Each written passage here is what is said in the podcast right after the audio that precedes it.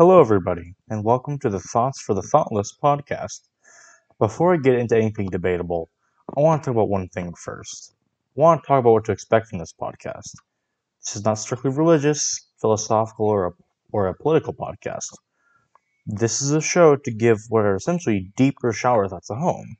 For those of you who do not know what a shower thought is, it is not strictly a thought in the shower. No, it's usually much more than that. Uh, shower thoughts is generally a term used for when you have a random thought about something during an everyday activity that you question for a while and maybe hold on to. Uh, bringing it back, this podcast is essentially a place to discuss some of the world's conflicting topics, such as the next pos- episode idea of creationism versus evolutionism. I won't get too in depth, but it'll probably not go as uh, most of the, those debates usually go. But this podcast does come with a warning. It is for kids and young adults, meaning no swearing.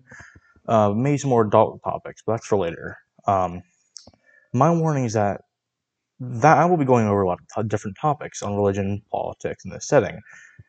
I am not here to offend anybody. If I say this because I'll be going over many controversial topics with more than one side. But there is no right or wrong answer.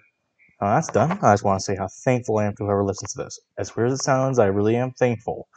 I've always wanted to have a podcast to express my opinions to people who have the same love and admiration for the history of knowledge and conflicting opinions of, of such knowledge on topics of uh, religion and philosophy and politics and all these wonderful ideologies that even if you don't believe in, you still can enjoy talking about them.